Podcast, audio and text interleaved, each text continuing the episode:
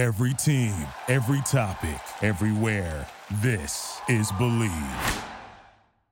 I'm Mike Chipos, man. I got this, yeah.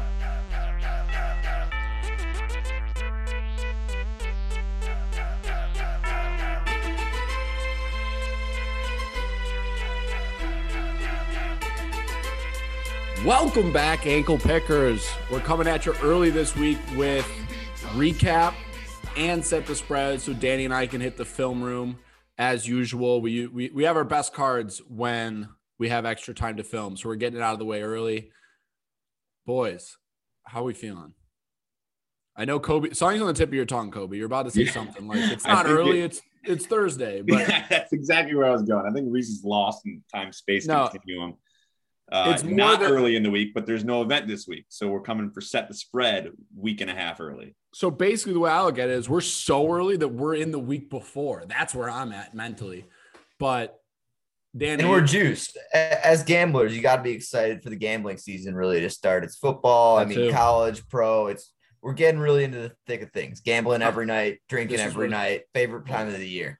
This is what it's all about. So we have to take our like. Don't worry, we still got capsule mouthwash to keep the shakes off. But all in all, we're ready to hit this pod running. So we're gonna start off with a recap of Brunson Till, which I really am excited for. It's only a nine fight card, but there's some definitely talking points on that card.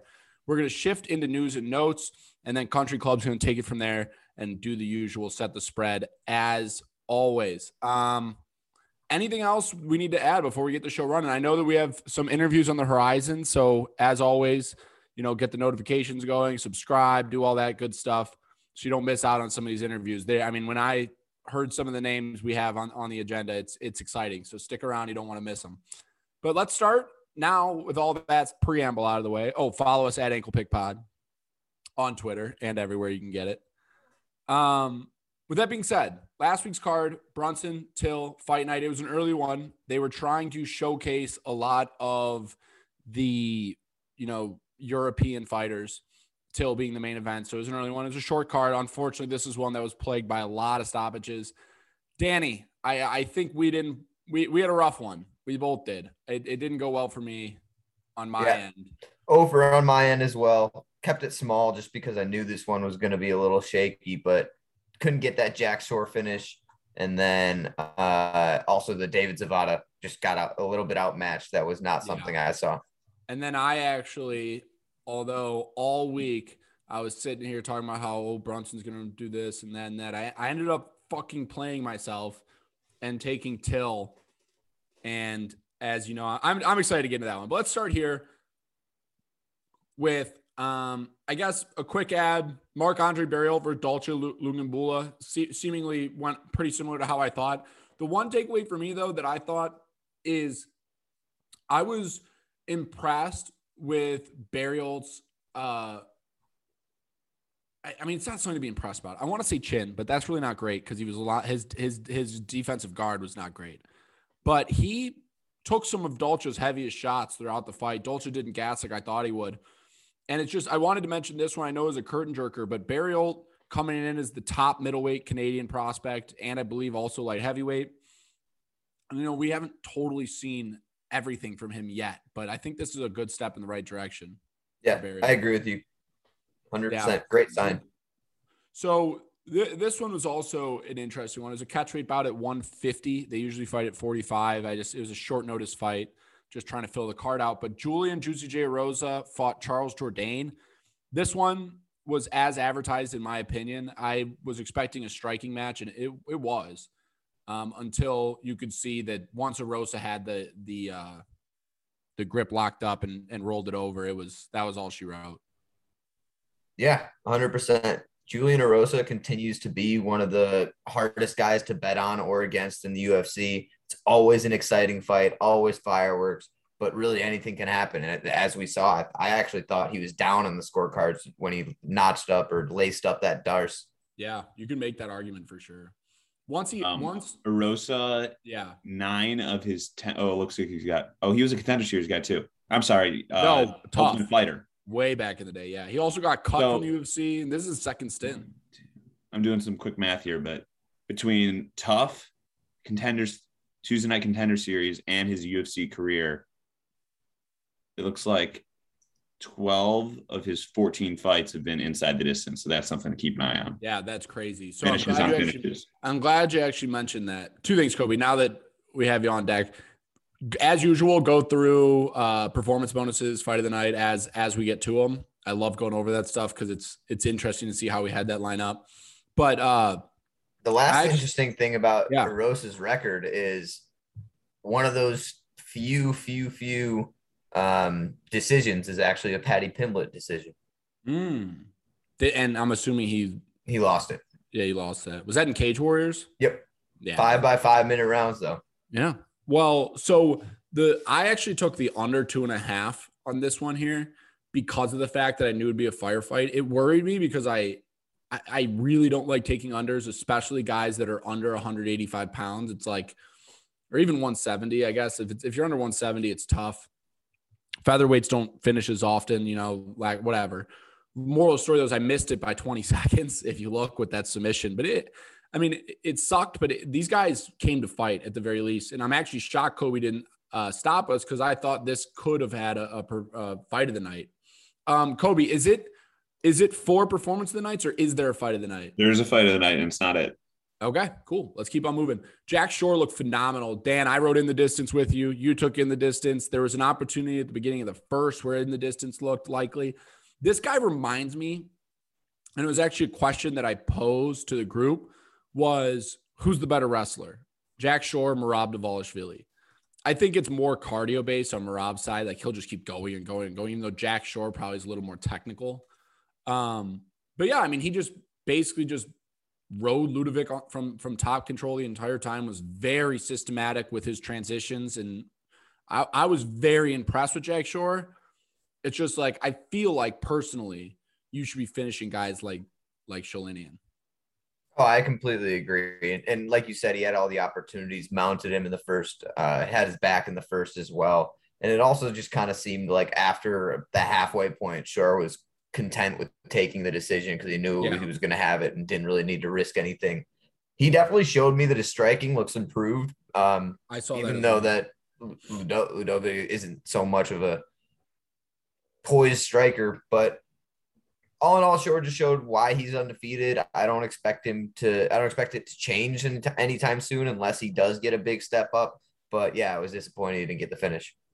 Yeah. I and it's just like one of those things where when like people knock Merab right now. I talk about Merab a lot. He's one of my favorite prospects, if you even consider him a prospect still, but he's he's one of my favorite guys that I think could actually claim gold. And people's biggest knock on him, it's like, well, he he does not finish. I mean, he, he doesn't have a finish in the UFC. All decisions. Like, I guess there's a question I've never really asked before, but something I'm thinking about live while we're talking is do do you need to be a champion do you need to be a guy who like gets finishes over over lesser people or is it acceptable to be and i don't want to say like uh, Khabib because he did get a lot of finishes in his career but like guys who just maul you every second of every you know they're just on you like a fucking wet blanket is that just as championship worthy as a guy who finishes you in in 50 seconds you know Yeah, I, I don't see why not. I mean, I, I know that obviously that's changed recently, but if you look at the um, very beginning of Kamaru's UFC career and his whole run, he he wasn't finishing anyone. It was I no think you're right one finish in his first like eight fights after the Ultimate Fighter, and, And you know recently he's put that together. But you definitely don't, as he's shown. Yeah, and you know what? That's an unreal comparison, Dan, because I mean Kamaru's what, 34 now, 33, something like that. And you're looking at Kamaru and and he fights similarly, I mean bigger, but similarly in his early days to Jack Shore and Merab, where consistent pressure, um, putting people just being on top of people nonstop, using being physically dominant over people. And and since he's worked on his striking, as we've seen, you know, like that jabs up there in some of those beautiful jabs in, in the sport right now. But yeah, I, I think that I agree with you. I just think that I, I see the biggest knock being, well, Jack Shore can't finish Liudvik Sholinian and and Merab doesn't finish anybody. And but I, I think that I look at it from a pure point where it's like I would rather have a champion who just mauls people and then a guy who's like super flashy and wins some and loses some, but always, you know what I mean? Like, uh, uh, I can't really think of a champion that just finishes guys, but I guess Ngannou. But do you think uh, Shore, not to get too bogged down, but do you think yeah. Shore gets a ranked opponent next? I think he should. I, I, but here's my question to you: You're a ranked opponent. Um, I'm not signing that dotted line. Me neither. Yeah. Okay. There you go. I mean, if you're, I mean, you're looking at bantamweight. How, how, what number fight is this for Shore in the UFC? Do we have a quick call on that while we're here? I think I should be able to get it up. So Jack Shore's 15 and 0 right now, but he's three, four, four and 0 in the UFC. Hunter Azure was nine and one at the time. Aaron Phillips 12 and three. I mean, he, I would say yes. But on that flip side at 35, you know, you, you're going to offer him Song Yadong, Cody Stamann. Cody might take that fight, actually. He's a gamer. Um, a Sunsao would be interesting. Chito would be interesting. You know what? I, I would like a ranked opponent here. I would. I really want to see. I mean, I know Dana's not super into flying people up the rankings fast. Like I think he'd be a good matchup for any of the four people you just named. I agree. I agree. But I I agree. I don't know. I mean, the other thing that's crazy that people might forget is Jack Shore, 26 years old. I mean, that's there's a lot of of career changes to happen. His affiliation is Shore Mixed Martial Arts. I mean, that's not that's not a groundbreaking camp. It's probably it's his own gym. So it'll be interesting. I'm excited. I now that you mentioned that, I, I hope we see a ranked opponent in his future. And then the prelim capper, women's flyweight bout, Meatball Molly McCann uh, versus Ji Yoon Kim. Molly dropped the first one, got dropped with an accidental headbutt, and then grinded out a, a just a decision after that. I actually managed full disclosure to get 50 bucks, 50 whole big ones live on Molly McCann plus 160 at the end of the first round. I was pretty proud of that. That came through and looked good. But there's no way this is fight of the night, Kobe, right? That's what I'm chiming in for. 50 no. big ones for both of them. For wow. fight of the night? Yep. I was looking up and down the card after you said there was a fight of the night, and I was like, I don't know who they gave it to, but okay interesting. I mean, it, it, it, did have a really entertaining third round, or at least the last like two and a half minutes of the fight. But I don't know about a 50K bonus. No, that's tough. That's tough. You know what? I would go as far to say that I wish he did one of the the the four performances instead, because there's a couple people on here that I imagine are about to get snubbed out of 50K, is going to be my guess, because there's three really good finishes on that main card. So someone got snubbed. Um, interesting. So I guess that got fight of the night. It, I mean, it was a pressure fight. It was a good fight. I don't know. You know who's not getting snubbed? Hmm. Moving from bonus to bonus up the card. Paddy Pimblett. Yeah. Paddy yeah. Pimblett. First card on the main event, Paddy Pimblett, a guy who, eh, like we've hinted a bunch on the podcast, is a guy that if you're only focused on the UFC, he he made an appearance today. You, you're just hearing about him if you're deep in the sport of mixed martial arts, you know about him. You've known about him for a while. He held two belts in Cage Warriors. He's very outspoken, draws a lot of um, comparison to, to Conor, just a loud European. um, but he delivered, man, and he got rocked early by Vendramini. This was a spot for me that I thought, I know Danny was in a similar spot, that there might be value here. He got rocked early and, and showed out And ended up getting a really, really good KO. I mean, it was it was vicious. I mean, Luigi went to sleep, folded like a seven-two offsuit. Oh yeah, it surprised me too. I think I even made the comment when we compared him to Conor on our uh, main episode that he's not going to knock anyone out with a left hook, and he must have heard me because, damn, that was a ferocious one. But he really showed me in this one that he's a he's a gamer, he's a fighter that got a lot of heart. I, he, as you said, eight one early and fought back.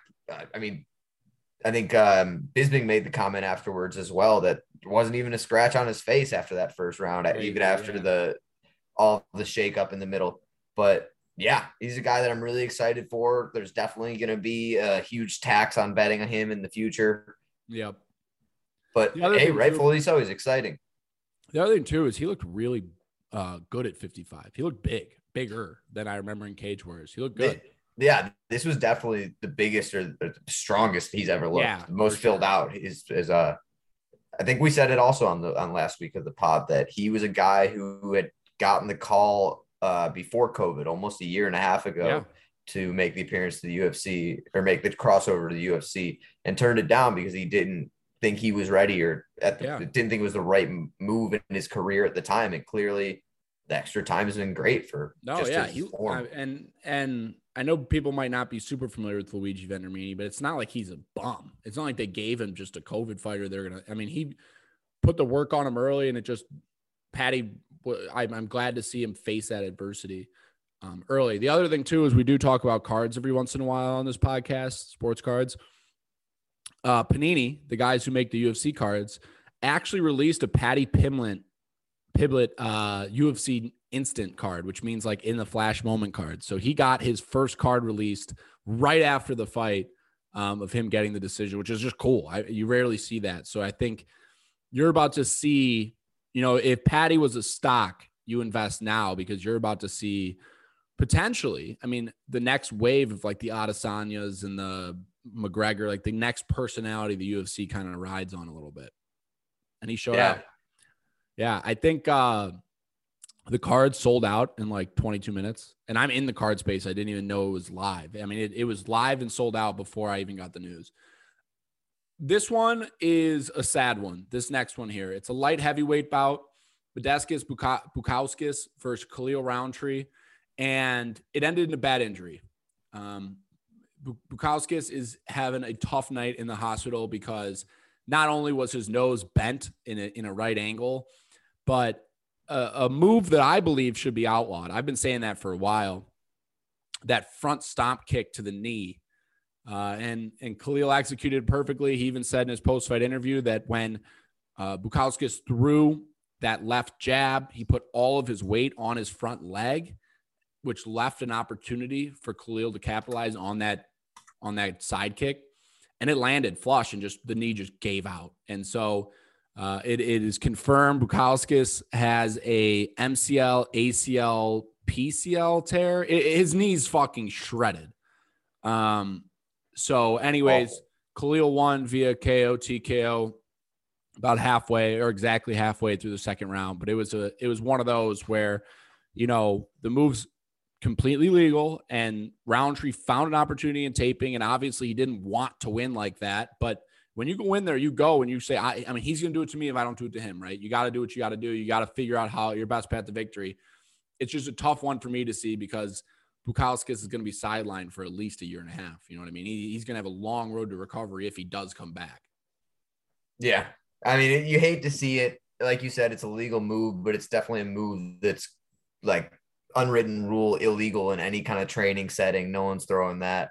Um, and and sadly, forgetting the injury, I don't think this fight was going to end any differently. I, I think that as tough as Modestas was showing he is, he was kind of getting pieced up from the beginning, and and that the damage was just evident right away.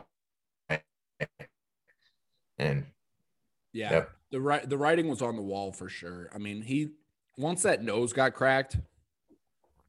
I mean, props to him for staying in there. He did not fade for a second. You could see he had to start breathing through his mouth. But yeah, I mean, Rountree looked powerful as ever. And that's what I'm saying. I know we were talking about how Bukauskas, uh, Bukauskas is a potential bet here. Um, but Rountree looked just fucking huge and ginormous, and he looked Yeah. good. And you never know what Rountree you're going to get. Walter Welterweight bout Alex Morono, David Zawada. We lost this one pretty. We both did. We were both on Zawada here. Saw an opportunity. Morono put it on him for three rounds and got the decision. Yeah, Morono just looked like the bigger, stronger, more technical guy. He was just first in every exchange. which is just shocking. Uh, I get, you know, hats off to him. I mean, I, I just, I think more than anything else, the takeaway from this fight is Zawada looked like shit. Much less about Alex Morono looked phenomenal. I think Zawada just looked like shit. I mean, he couldn't, none of his, uh, every, he got dominated in the clinch. His grappling exchange was terrible. Morono pushed the pressure on the feet. It was just not good. Heavyweight co-main. This is my one winner of the day that felt really good. Heavyweight co-main, Tom Aspinall, uh, quick KO TKO halfway through the first round against Sergey Sergey Spivak. Uh, and then Yap, I see the unmute from Kobe. That is the other performance of the night. Correct. You know, 50K going to Tom Aspinall. I mean, we've been saying it for a while that Aspinall is like the heavyweight prospect to watch, but this just separates him that much farther. You know what I mean? I mean, he's very fucking talented and he throws hard and he's technically sound. And he, the fact that he's subbing uh, Andrei Arlovsky and then coming in here and just slumping Spivak like that, I am very, very, very impressed by Aspinall. I laid Oh, the 235. I laid I- the 235. And it's not like he dropped him from a straight or, or some kind of overhand. It, it was a short hook off the clinch, like no windup, no hip rotation. That man's got some power in the in his hands. Yeah, yeah, and it, it and it was a you you mentioned it. It happened on the exit, and those are the the strikes when when guys throw really vicious elbows on the exit or those short hooks out of the exit. Those can be extremely like devastating. We saw it. I believe it was last week's card.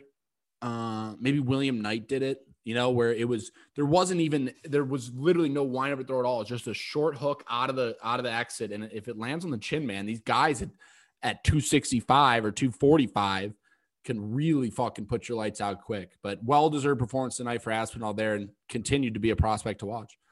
And then the middleweight main event, and Kobe, you're gonna need to cut me off here at some point because this is a rant that I feel like I could go on forever.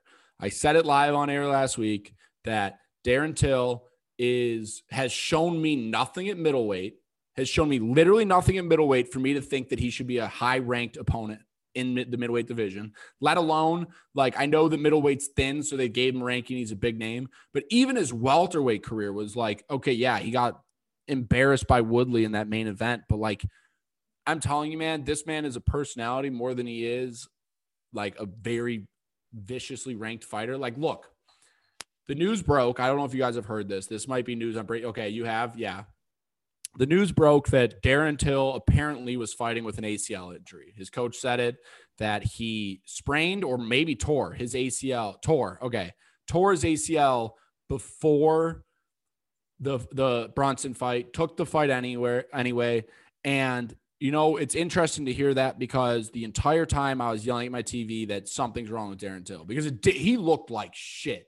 He looked like shit out the gate. He had zero answer for the takedown. When he did get taken down, he was content laying on his back. Didn't work the underhooks at all. Didn't sweep towards the fence. Wasn't even shrimping. Wasn't trying to get to a hip. Like Literally nothing. What? No, no butterfly guard. No nothing. He closed his guard and he sat there and let Darren T- or Derek Brunson murder him with elbows. So at the time of the fight, before obviously I knew the ACL injury and stuff, I was furious. I, I ended up riding Till because of the fact that I won't lie, I I've worried about Brunson's chin in the past, and I thought that if Darren Till can use, if you look at if you tape the Robert Whitaker fight, Till was very good at getting back to his feet, and he was very good at working the sweeps and getting back to his feet. And if this stayed a striking battle, Darren Till is victorious. And you, we mentioned that Dan last week when we were talking about the breakdown of this one. So if the injury, and we'll see, I mean, he's going to have to get surgery if it's torn and, and rehab and all that stuff. If this coach's injury is real, um, and, and he's really hurting and, he, he, and he's sidelined for a while and whatever, then, you know, I almost wish he didn't take the fight because he got fucking worked. Um, but yeah, I mean, I'm shocked that he would take the fight that on 20 ACL. He brings up another issue. I mean, right, we're we've got a guy who is accepting a fight on a torn ACL who accepted a fight last time with a, a broken collarbone. It's Yeah. it's a, such a huge question mark of what's going through his mind or what coach's mind or what's going on with that Yeah. camp to let him take these fights and move forward. And it was shocking. On top of that, the the lack of takedown defense. I know that we said that the ACL probably had a huge factor in that, but it really felt like there was absolutely no knowledge of even setting up a whizzer or nothing. nothing. It was shocking. Nothing. The other thing too that bothered me probably the most was Darren Till never struck me as a guy who'd be a quick tapper. You know what I mean? I mean, a guy who I have never seen someone, and again, I mean, he got wailed on for two and a half rounds. I mean, but even in that situation, that was right after he had his only success of the fight. He had cracked him for the first time. We, I was I thinking, oh, this is the change that I thought. This Brunson a little yeah. bit more tired. Darren finally cracked him. and then it wasn't even a good shot. It was just No, it terrible. was so telegraphed. defense. So telegraphed. he, he threw Brunson into his full mount.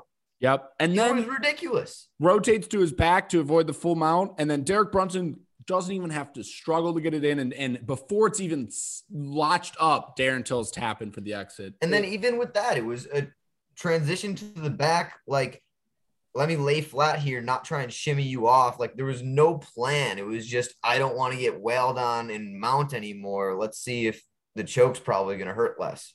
Right. And now you're looking through a guy like Darren Till, who was undefeated at a time, putting the hurt on a lot of people. Tired Woodley in the title defense being his first loss. And he's talking about how he's not scared of anyone. He's gonna fuck anyone can get it. He's gonna destroy anyone. He's the he's he is his big hype video that really got him was he was saying he's the best fighter and he's not gonna stop until he's the best fighter in the world and all that stuff. And you're getting slumped by Masvidal in London. You're winning decisions that you don't deserve against Wonderboy Thompson. And now you're at middleweight and you drop to one and two now, maybe one and three with a split decision victory over Gastelum. And it's like, where does honestly, I mean, I know Darren Till puts butts in seats, but where the fuck does he go from here? Because after this, I never will feel comfortable betting on him again, knowing that he takes fights extremely injured and is willing to phone it in like that. And uh, you know, just quick tap out and just call it an afternoon. Like I'm, I'm, I actually was pissed on Saturday. I had a bad feeling all day. Well, Sounds that's like the shitty goes- part. He sounds like So- he goes yeah. under the knife. Like we're not going to know where he goes for, like you said, at least a year. Like if he if his ACL's torn, then we're we're not even talking about that anytime soon. Right. But if you're, if you're Dana or Mick Maynard or matchmaker, like, are you really going to give this guy another ranked middleweight fight or a high ranked middleweight fight when Probably not. That's so far down the road. Like I know, Well, but you that's don't the even fun know. part about middleweight. If you're looking at these rankings, yeah, we're going to give him another mid, uh, ranked opponent. We're going to give him a, a top 10 opponent. Uriah Hall is sitting at nine. Yeah. Kelvin Gastelum is still 10. Edmund Chabazi and Chris Weidman, Kevin Holland are all ranked. God, middleweight. Darren Till is going to be a favorite over every single one of those. Middleweight's brutal, man. Middleweight's brutal. I just think, like, in all honesty, what you need from Darren Till is I'm not saying he needs to change camps or do anything, but like we all know that the striking talent is is there. It's evident. I, I think you need to get a mindset change there, man. Because if you're taking a a fight with a broken collarbone and then right after taking a fight with a torn ACL and getting annihilated, like you can't. I mean, you're going to take years off your career taking elbows like that. No. I, I think you're on top of it. The last thing I'll say is I, I just think it all comes down to his camp. He's a guy who hard spars all Yeah. the time. He he Yeah. spars like he fights. There's not really uh whatever a cruise control at all. And and it leads to a ton of injuries, as we mentioned. He's a guy that gets injuries in camp, almost every camp. And it's because he's sparring too hard. We I mean, we see Max Holloway. He didn't spar and he said he felt the best that he ever had. yeah. It's- I mean, obviously it's a I mean, people do differently in different flow, but- camps, but yeah. give and take. So, anyways, definitely left a bad taste in my mouth the rest of Saturday. But that being said, that's going to wrap up Brunson Till.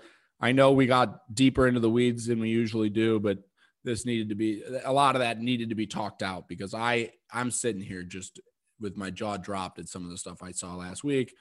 Uh, performance bonuses were listed, good stuff. Fight of the night was a shocker, but you know, on to next week. And speaking of next week, we also have one more quick recap. Now, this will be quick, but this show, the Tuesday Night Contender Series, has been popping off so far this year. I mean, both nights have been fucking crazy with finishes and performances. And last week there was four fights, five contracts. A loser got a contract for the first time ever. And this week uh, is is very similar. Uh, they were being handed out. So um, five five fights, five contracts. Five fights, five contracts. So Chad Anheliger defeated uh Gaffarov. As a huge dog. And so also, and I have the picture stamp to prove it. I I had I had this here. I had Anheliger who just came off two years ago, beat Brady Hiestand. Um, tough, get tough semifinalist or finalist. And he he beat him, and then he's he's similar to Brunson. He changed camps after starting his career three and five, gone on like a nine fight win streak since then or whatever. Adding this one to the belt, I think Gaffarov though will be in the UFC at some point. Like I his wrestling and and his he's uh and just the way the commentators were talking about Yeah. him, he's a guy that they were priming and priming the fans Yeah. for a quick entry to the UFC. The result didn't go how they wanted, but yeah, we'll see him again. Yeah, for sure. And I don't know if he, I think he's proficient in Greco-Roman or something, but he's uh or Sambo, combat Sambo, some whatever it is. He's he's a phenomenal wrestler, and it just showed that I was very impressed with Anheliger, and, and he was plus 350 after being 1-1 going to the third round, and I threw a little extra there too. So uh split decision there. Next one, CJ uh Vergara beat Bruno Correa. Uh, and this And one was in- one. yeah, and he was another dog. And this one was quick with the need of the liver, I believe. Nasty. Mhm. Absolutely Yeah. nasty. He tagged him right away, and then it was all downhill. I don't think that. I think that the wheels fell off the wagon the second that Bruno got hurt with that first uh, right hand. Yeah, it was the beginning of the end early, and it ended in 41 seconds. So obviously, no surprise there. Contract given out. Uh, Simon Oliveira defeats Jose uh, Alde, Alde. And this one, to me, they, it got a split decision. I don't know how. I seriously have no idea what the judge was watching. Um, Simon Oliveira clearly won two, if not three rounds. The one thing though, and Dana mentioned it, Cormier was kind of lukewarm. He goes, they didn't get a finish. You know, they, they didn't wow me. Dana gave it to him because Oliveira is clearly a gamer. I mean, they pointed to the middle of the ring a couple times and just absolutely slung leather. And I, I don't hate the contract being given out there, but a, Oh, yeah. a split decision victory for that third fight. Fun fight, fun fighter. Fun fight, fun fighter. Uh, co-main event, ground and pound, uh, halfway through uh, the third round. Chidi and Juk- Jukani, Jukwani beat Mario Souza. Mario Souza, this was his second attempt on the contender series. The first one he got a uh, victory via decision, and then they just didn't get the job done. They weren't, you know, it, it wasn't like uh what Dana wanted to see. Comes back and, and drops this one here to a, a the definition of a veteran. I mean, he's been fighting in Bellator for a while. Um, Chidi not only fought in Bellator for a while and had some really notable wins, but in his early career too. I mean, he's beating guys like Max Griffin, uh, Gilbert Smith, who's a, an Ultimate Fighter alum. Uh, there's a lot of uh, big names here. I think Alan Jouban is on that list. So he he's gone very valuable rounds with high level fighters. Made it all the way to Bellator, uh, LFA two, and now this victory on Contender Series got him the contract that he seemingly has been, you know, on the fringe of for a while now. Yeah, and he looked great. A phenomenal kickboxer to keep your eye on. Um, it, it, it is just a little bit of a red flag as, as a guy that has a losing record in the past couple of years in Bellator. But hey, let's let's hope that he's got the right step forward. Yeah, I don't disagree with that. Um, he, he the but the thing that I liked about the Bellator is like the the wins he was getting or the losses he was getting. Like, those are valuable rounds. I mean, I guess yeah, a couple couple finishes, but yeah, I agree. Moral of the story, it, it was a it was a well deserving win and contract given out there.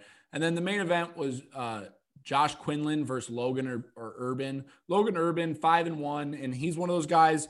We mentioned it with Brady Hiestand, who's like record. He was five and one, but his record uh, and his wins were like fucking three and fifty. You know what I mean? Like he was fighting guys who were one and eight, one and seven, whatever. Uh, against Josh Quinlan, who was five and zero, but I mean he really didn't have that long of a resume either, as far as pro martial arts go. So I laid off this one, but it was a quick, really quick finish, forty-seven seconds in. Uh, props to Logan though; he took the fight on like three day notice or or four. It was very quick, four day notice.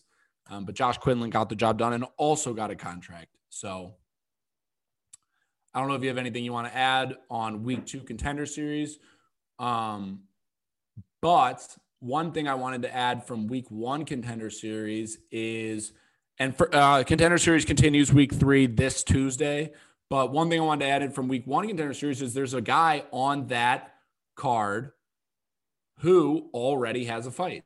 Uh, the main event, Asmat already got booked for a fight, uh, I believe in November or October and November. So quick turnarounds for these contender series guys. And the show for me is a must watch if you haven't seen it. These fights have been phenomenal so far.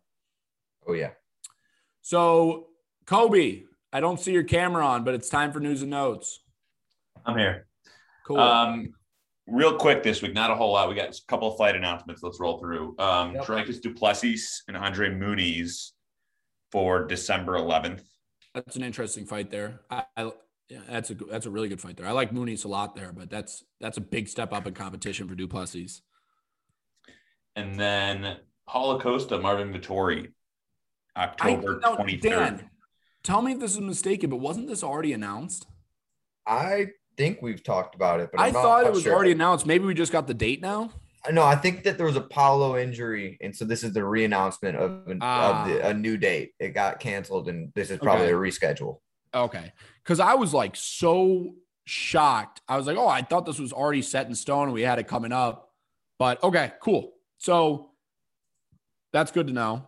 Um, So does Brunson figure into that? I know, that Brun, we're, I don't want to spend too much time back on Brunson, but he was calling out Izzy after the fight, and like we're talking about a fight. Izzy is still Whittaker's written written next to Izzy, and that's not even scheduled yet. So is Brunson going to wait a year? Is Brunson going to fight one of these guys? Is he going to take a name like Cannonier? Wh- wh- Where does Brunson go? So I think Brunson sits this one out. He's 37 years old. He's finally making a run towards middleweight gold. I think he sits this one out and tries to shimmy his way to winner of uh, Adesanya v. Whittaker. What do you think, Dan? I don't hate that. Uh, I think that depending on how Costa he might have to face the winner of that, just kind of with timing working out and whatnot. But I, I think he's genuinely done done enough to make another run. And with Izzy kind of running through everyone in their second chances, I don't see why Brunson doesn't deserve a second chance as much as the next guy. Yeah. The only reason why I think Brunson tries as hard as he can to sit and wait is the fact that he's 37. And you saw like Frankie Edgar have a title shot lined up because Frankie Edgar is the legend that he is. He fought Brian Ortega and was like, fuck it, like let's just do it. Um, and and lost his title shot. And it's kind of been a downward spiral for Frankie since then. So I wouldn't be surprised if the 37 year old Brunson, who switched camps and rips off five straight wins since fighting Adesanya, I wouldn't be surprised if he, yeah, sits this one out and tries to get winner. Where is he ranked right now in middleweight? Four. Yeah, Four behind that the- Cannonier, Whittaker, and Costa. Is that the new rankings? Like that come out Monday? Yeah, probably. Yep. So yeah, wow. Okay. Hmm. All right. It's interesting Costa's so high. That bothers me. But I mean, he's been inactive and he got embarrassed by Adesanya. But okay. Uh, But who hasn't? Marvin Vettori. He he thinks he won. Which is embarrassing. He he thinks yeah that, that might be that might within itself be embarrassing. Jan Blachowicz. And also news and notes that Kobe kind of brushed over, but we talked about it last week. But I want to mention again, Alex Pereira officially signed the dotted line to be in the UFC. Wild. Um. Okay, so Kobe. Let's jump over to set the spread for uh, Anthony Smith, Ryan Spann. Ew. Oh my god, ew. I really I think I underestimated what this card was. Okay. Um, well, we're gonna roll through it. We've Be got- ready for fight card of the year right here, people.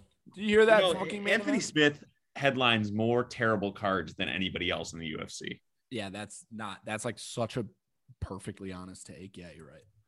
Literally. Anyways, first fight of the main card, we've got a middleweight bout: Joaquin Buckley and Antonio Arroyo. So hold on a sec.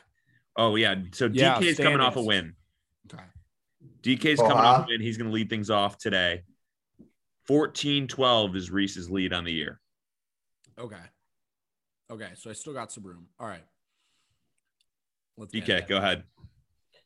All right, middleweights. You got Joaquin Buckley. Um, had just one of the best knockouts of all time. Three fights ago against Impa last year. Guy who, or a knockout that put his name definitely onto many casuals' minds.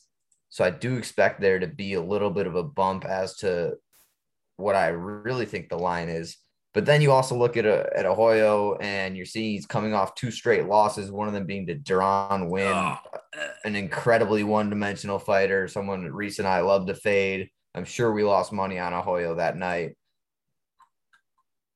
I am obviously going to have Buckley as the favorite, and I am going to make it minus 260 with the bump from Buckley's knockout and the Kanye song. Okay, go. Wait, Kanye song. Kanye used the uh, highlight of Buckley knocking out Impa and dropped a random, so not not not related to Donda. This was in 2020 oh. when no, yeah, I it was like nah, nah, okay, nah, yeah, or whatever. Um. Okay. Cool. Uh, I love that, but I'm actually on you, and the reason why is because as as highlighted as Buckley is at like with as highlighted as in how fucking sick some of his knockouts are, Jordan Wright and Impa mainly.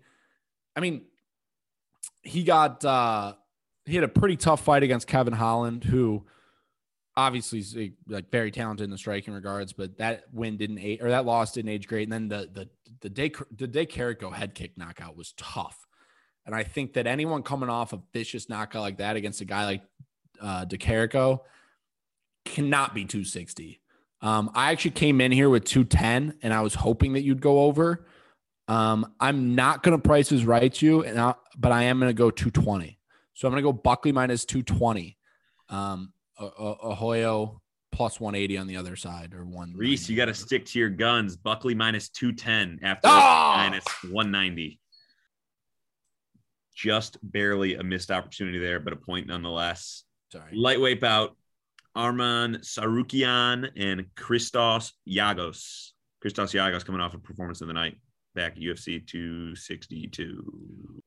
All right, Christos Giagos is been in the UFC a lot longer than I think people realize. I've I've actually had conversations about him um, I mean, not recently, but mainly in the Carlton Minus fight because Carlton Minus was on my prospects to potentially watch list.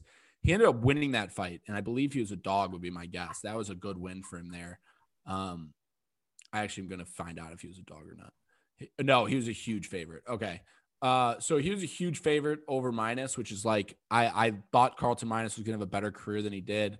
I mean, he he's faced some high level opponents in the UFC, including the lightweight champion currently, Charles Oliveira. But there's, I imagine that Tsarukyan has to be the favorite. Um, he came off that win against Matt Frevola, which Dan, I believe we were on Frevola there, if I remember correctly. At least one of us was um, as a potential dog spot. I mean, he was plus 500, and we were like, oh, potentially, like not actually betting, but saying like there might be an underdog play there. Um, but but Davi Ramos, Aubin Mercier, I mean, his only real loss in the UFC is to Islam Makhachev. And if you're winning that fight, you're God. So uh Tsarukyan almost has to be the favorite. At 24, I would be, I would imagine that he wouldn't be like a crazy, crazy favorite because of the fact, at least in my experience, like experience plays such a factor. Like I, I get so scared back in those young guys. But um, I'm to go as high as Tsarukyan minus 265. Reese, I'm glad you brought up the Islam fight, um, with that being his only loss. And the way that that fight went, if you remember, is why I'm going to go way over you. Uh, and and I and I am a big Christos Giagos fan. I think we've mentioned it on the pod. Um, he his last fight when Kobe and I were in the building, and we watched him get his his bonus, and that was just a, a hype moment.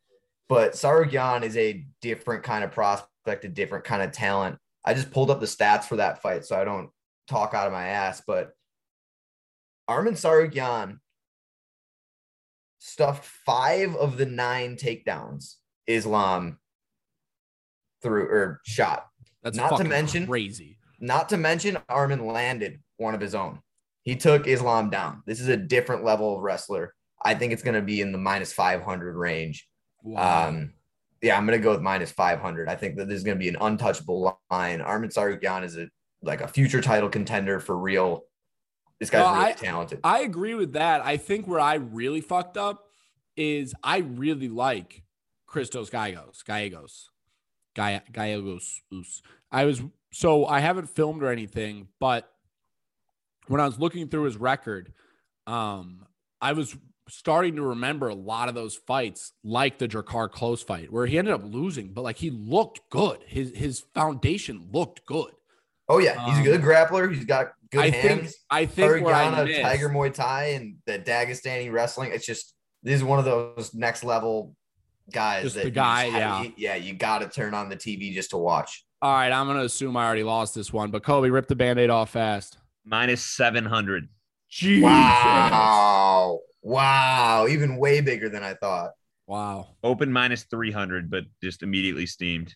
So everybody right now, get your your Arman Tsarukyan flags out because we're we're we're we're looking at like if you if you had a crystal ball, Dan, and I told you five years from now it's Islam defending it, or four even sooner than that, three years from now, Islam defending the lightweight, and you'd be like, yeah, it makes sense. Yep, yeah, not even question it. And I'm not sure if he has a rookie card or not out, but that's He one I will not. be heavily investing in. Yeah, that's going to be one. Wow. I want to put my hand up here. I'm embarrassed. 260 is an insult. Uh, 1 1. Next fight, lightweight bout, Jim Miller and Nicholas Mota. Oh god, I know I know the viewers too are probably just like that idiot. He did 260 on Arman Tsarukyan. He must be a fucking fish. I This think I'm up, Kobe. No, I'm not sure. Danny, you are up. You are up. My bad. Go ahead. I, I'm happy to let you lead because I'm no, not no, really no. sure where to start for no, this, this is a mistake. I just a little tricky. I'm, used, I'm used. I'm used to leading off because I'm I, I'm winning. No, I get you. Chirp, chirp. Jim Miller, obviously, is a guy who we know, we've seen. I mean, he's 38. He's got, I mean, 20, 30 UFC fights. He's fought absolutely everyone. Recently, he's been on a little bit of a skid, one and three in his last four. Um, but this is your classic prospect versus bet. Mata is a guy coming off the contender series. Uh, this will be his debut. I, I really got to do a lot more taping on him. I don't know a ton about him. At 28 years old, out of Factory X Muay Thai, I've got to imagine that he's got a pretty, pretty solid base. Um, I guess I'm really just struggling with whether or not I think he's going to be favored over an aging, experienced, smart Jim Miller. Um, as I say it out loud, I'm I'm I'm gonna go with Jim Miller being the favorite. I'm gonna favor his experience, even though he's one and three in his last four. But it's not gonna be too much. I'm just gonna go minus one thirty. Jim right, Miller. quick, predict, quick prediction here. I think Danny's going to be dead on by the open, but I the line's going to have have moved for Mata being the favorite. One of the main reasons for that is, um, or not really main reason. I mean, look, all we have to watch really from Mata here is his contender series victory. Um, Jim Miller, in his last time out, lost to a guy by the name Joe Solecki. Dan, you're a big favorite of Joe Solecki. And or like you love Joe Sluggy, and he was obviously a big favorite, like 245 over over Jim Miller. Do you know has a win over Joe Solecki? Nicholas Mata. Um, and granted, it, it was a while ago, um, about three years ago, but still, I, I looked at that and I was like, man, like I I I love experience and I almost like always take the experienced fighter. And I going in was like, yeah, you know, I kind of think Jim Miller's gonna be the favorite. I mean, he's he's got the most fights in UFC history, and you know, I know he's dropped a couple, but he also will show his he'll show his, time and time his experience. I mean, he beat Roosevelt Roberts, a, a, a top prospect, 10 and 1 at the time, via armbar in the first round. We've seen Clay Guida give guy fits. He he beat him via guillotine choke not that long ago. Jason Gonzalez, um, Alex White, who we just talked about five seconds ago, lost via rear naked choke to Jim Miller. I mean, So we could spend we could spend like an hour Right, going right, up right. and down Easy, Jim Miller's record and just getting happy. just- I mean, he's got a 2010 victory over Charles Oliveira by a knee bar. I know. Well, I was me just- someone's knee barring Charles Oliveira? Come No, on. it's crazy. So I I don't hate the fact that Jim Miller's gonna be a favorite. I'm just gonna play the game here and go. You know, MMA math. Uh, Joe Solecki v. Joe Solecki. I'm gonna go MMA math here, and I'm gonna take Mata minus 140. And you said Jim Miller minus 130. Yep. My guess is Jim Miller is the favorite and faded towards my guess. the complete opposite. But I, I think you're going to be really close to open and farther off where it's at now. Reese has got the trend. Danny's got the point. Oh, Minus 110 both ways where it's at now. Jim Miller Ooh, opened Reese, minus 170. if you if you had gone any less than 140, that's my point, or that's your point. No, if I go 130, we tie. and then we sit around here a little longer. We don't have to do that though right now. Fuck, man. I literally had the idea. Let's see. If it closes at 130 before fights this week, I'm going to make a ruckus because the idea was there. Co-main light heavyweight bout: Ion Cutelaba and Devin Clark. Reese, go for it. Damn, I'm starting to sweat out my eyeballs now. And it's not tears, it's sweat. Man, that's a tough one. Okay. So, I mean, we, I mean, I think Ion Cutelaba is a name that Danny and I have, have seemingly said on this podcast more than like any other name. I mean, he's he's seemingly fighting Magomed Ankalaev fucking five times, whatever. Um, I mean, Cutelaba coming off two losses to Ankalaev then wanting to fight him. The guy's clearly a freak. Uh, he dominated Khalil Rountree, who we just saw. The Glover Teixeira loss really isn't that big of a deal. I mean, we you know what you're Cutelaba's Cutelaba. You know what you're getting. I mean, he's he he's fought the best of the best at um 85 and 205 and so it's I, I you know what you're getting out of Cutelaba. It's Devin Clark that you don't know what you're getting because you see him dominate decisions against Menifield and the and the big one that I always draw to is Darko Stosic. Darko Stosic is a guy who was a top prospect coming into the UFC. I mean, he since has been cut and has gone on a, a winning streak over in Russia, but he was a prospect that people were scared to fight. And he comes in here and Devin Clark just annihilates a decision into tough spots. And then you see him getting guillotine choked by Ryan Spann and triangle choked by Anthony Smith. And you're like, what the fuck is this guy doing? So, you know, I, I think that because I don't know what I'm getting out of Devin Clark and because there's those question marks about like, okay, yeah, his wrestling's phenomenal, but he keeps getting caught in chokes. Not that Cutelaba is going to rip off a choke or anything. It's more like I think he's going to be able to stuff a lot of what Clark throws his way and and, and dispose of him quite quickly. I'm going to go Cutelaba minus 180, Devin Clark plus 160. It's a good number. Um, I I really agree with a lot of what you're saying, especially just stylistically. Devin Clark being a good wrestler, but not really having much else to offer, and especially with his fight IQ being such a red flag. I think that we both lost money when he fought Anthony Smith and just showed look of any basic jujitsu defense. I mean, we, I was sitting on my couch screaming at the TV like, "Watch out for the triangle! Watch out for the fucking triangle! Right. Fucking get out of there! Don't slam him into it. It only is gonna get tighter." Just dumb shit.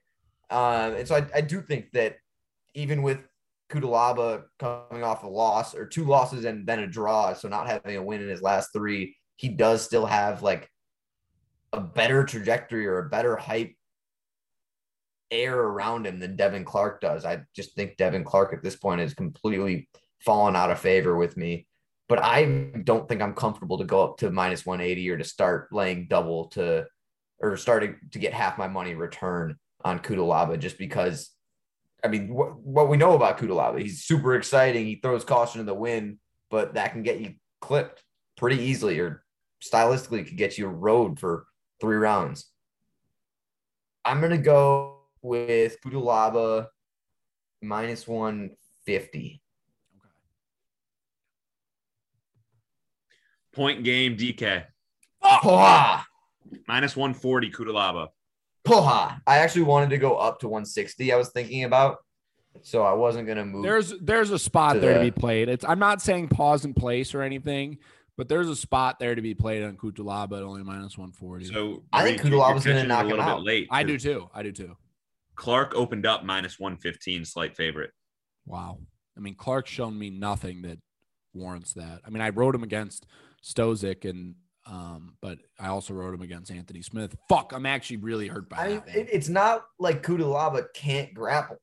Uh, it's That's not what like I'm- Devin that's what I'm Clark saying. is- Yeah, yeah, yeah. Trying to ride him for three rounds, it's gonna be like easy, and it's like, oh shit, like we're not on the feet, we've got no chance. No, Cutelaba can get sweeps. Cutelaba can play jujitsu just as well as Devin Clark. I think. I mean, from what I was just saying, Devin Clark can't play jujitsu as well as me. Right, literally. The fact that I mean, I'm the stuff you see out of Devin Clark sometimes you literally can't help but just scratch your head and just be, like, "What the fuck did I just watch?" Man, that one's tough. I won't lie, that one's tough. Match is Um, over. We got one more fight though. Light heavyweight. Anthony Smith Yeah. and Ryan Spann. This is Who's my up? lead off. DK lead it off. Um, like Kobe said, Ryan or Anthony Smith is a guy who seems to headline more shitty cards than anyone else. And the reason for that really is you build yourself up a name when you're a not a decision, but a your own decision away from beating John Jones. In that in that one moment of the illegal strike when he had the ability to take the belt off John Jones and decided not to, he became a, a, a name that the UFC can sell. And for better or for worse, I think for worse, but here we are with him highlighting a card or headlining another card, even though I don't think that he has any really impressive parts of his game. He's pretty decent. I mean, his Muay Thai is decent, his Jiu-Jitsu is decent, uh, even though he's getting, I mean, ground and pounded by Glover and he's he's another guy that's just such a big question mark of what you're going to get. But luckily for him, I think that he's more skilled than Ryan Spann, a guy who is really just confusing. There's so many guys on this card that you just never know what you're going to get. They could come out and be absolutely awesome, or they can come out and not pick up their head and just eat elbows repeatedly until they go to sleep, like Spann did against Johnny Walker. I have to go with Smith being the favorite, just from what I said, him earning that name, him him being one of the selling points at heavyweight, as shallow as this division is. Um, I'm gonna go with Smith minus 150. And I, I really just hate this whole fight. I am in a very similar camp to you, except one big thing. I think people underestimate how trash I think Ryan Spann is. Um, nothing to do with Anthony Smith, but like when you're losing to Johnny Walker, when Johnny Walker drops three straight and has no sense of defense whatsoever, when you're barely edging out split decision victories over Sam Alvey, who's dropped six straight and is 55 years old. Um, it, it's hard for me to just be like, oh yeah, I'm excited to back this guy, right? Um, but at the same time, it's like he's running Misha Serkin of his last fight out. I feel like he's bitten by the same type of bug where it's like, what the what am I going to get out of Ryan Spann today? You know what I mean? I mean, he loops his punches a lot, so you're worried about that being a threat. Is in like if he stays and, and loops his punches, is he going to get the job done? So on and so forth. But I just think Anthony Smith, the veteran and a guy who's who's like you said, made it all the way up to the ladder and back. Um, I, I think he gets it done pretty decisively. Dan, what'd you say? 130, 140? I think I had 50. 50. All right, I'll go. I'll go Anthony Smith minus 180. Um, Ryan Spann's trash. Classic. Minus 165. It's a dead push. Yeah, good thing Dan's already got this shit. Didn't Oh, matter. wow. Uh, we have contender series again coming up on Tuesday. We'll be back after that, probably Wednesday or Thursday next week, taped and ready to go for Smith and Spann. I got to get the fuck out of here, boys. Danny, it was a poha. Danny, hit us a poha on the way out. This poha is for uh, my bet tonight on the opening night of the football season. I'm probably going to back Tom Brady and poha Tom Brady.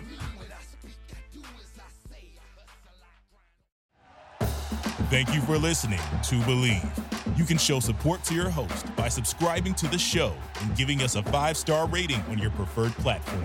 Check us out at Believe.com and search for B L E A V on YouTube.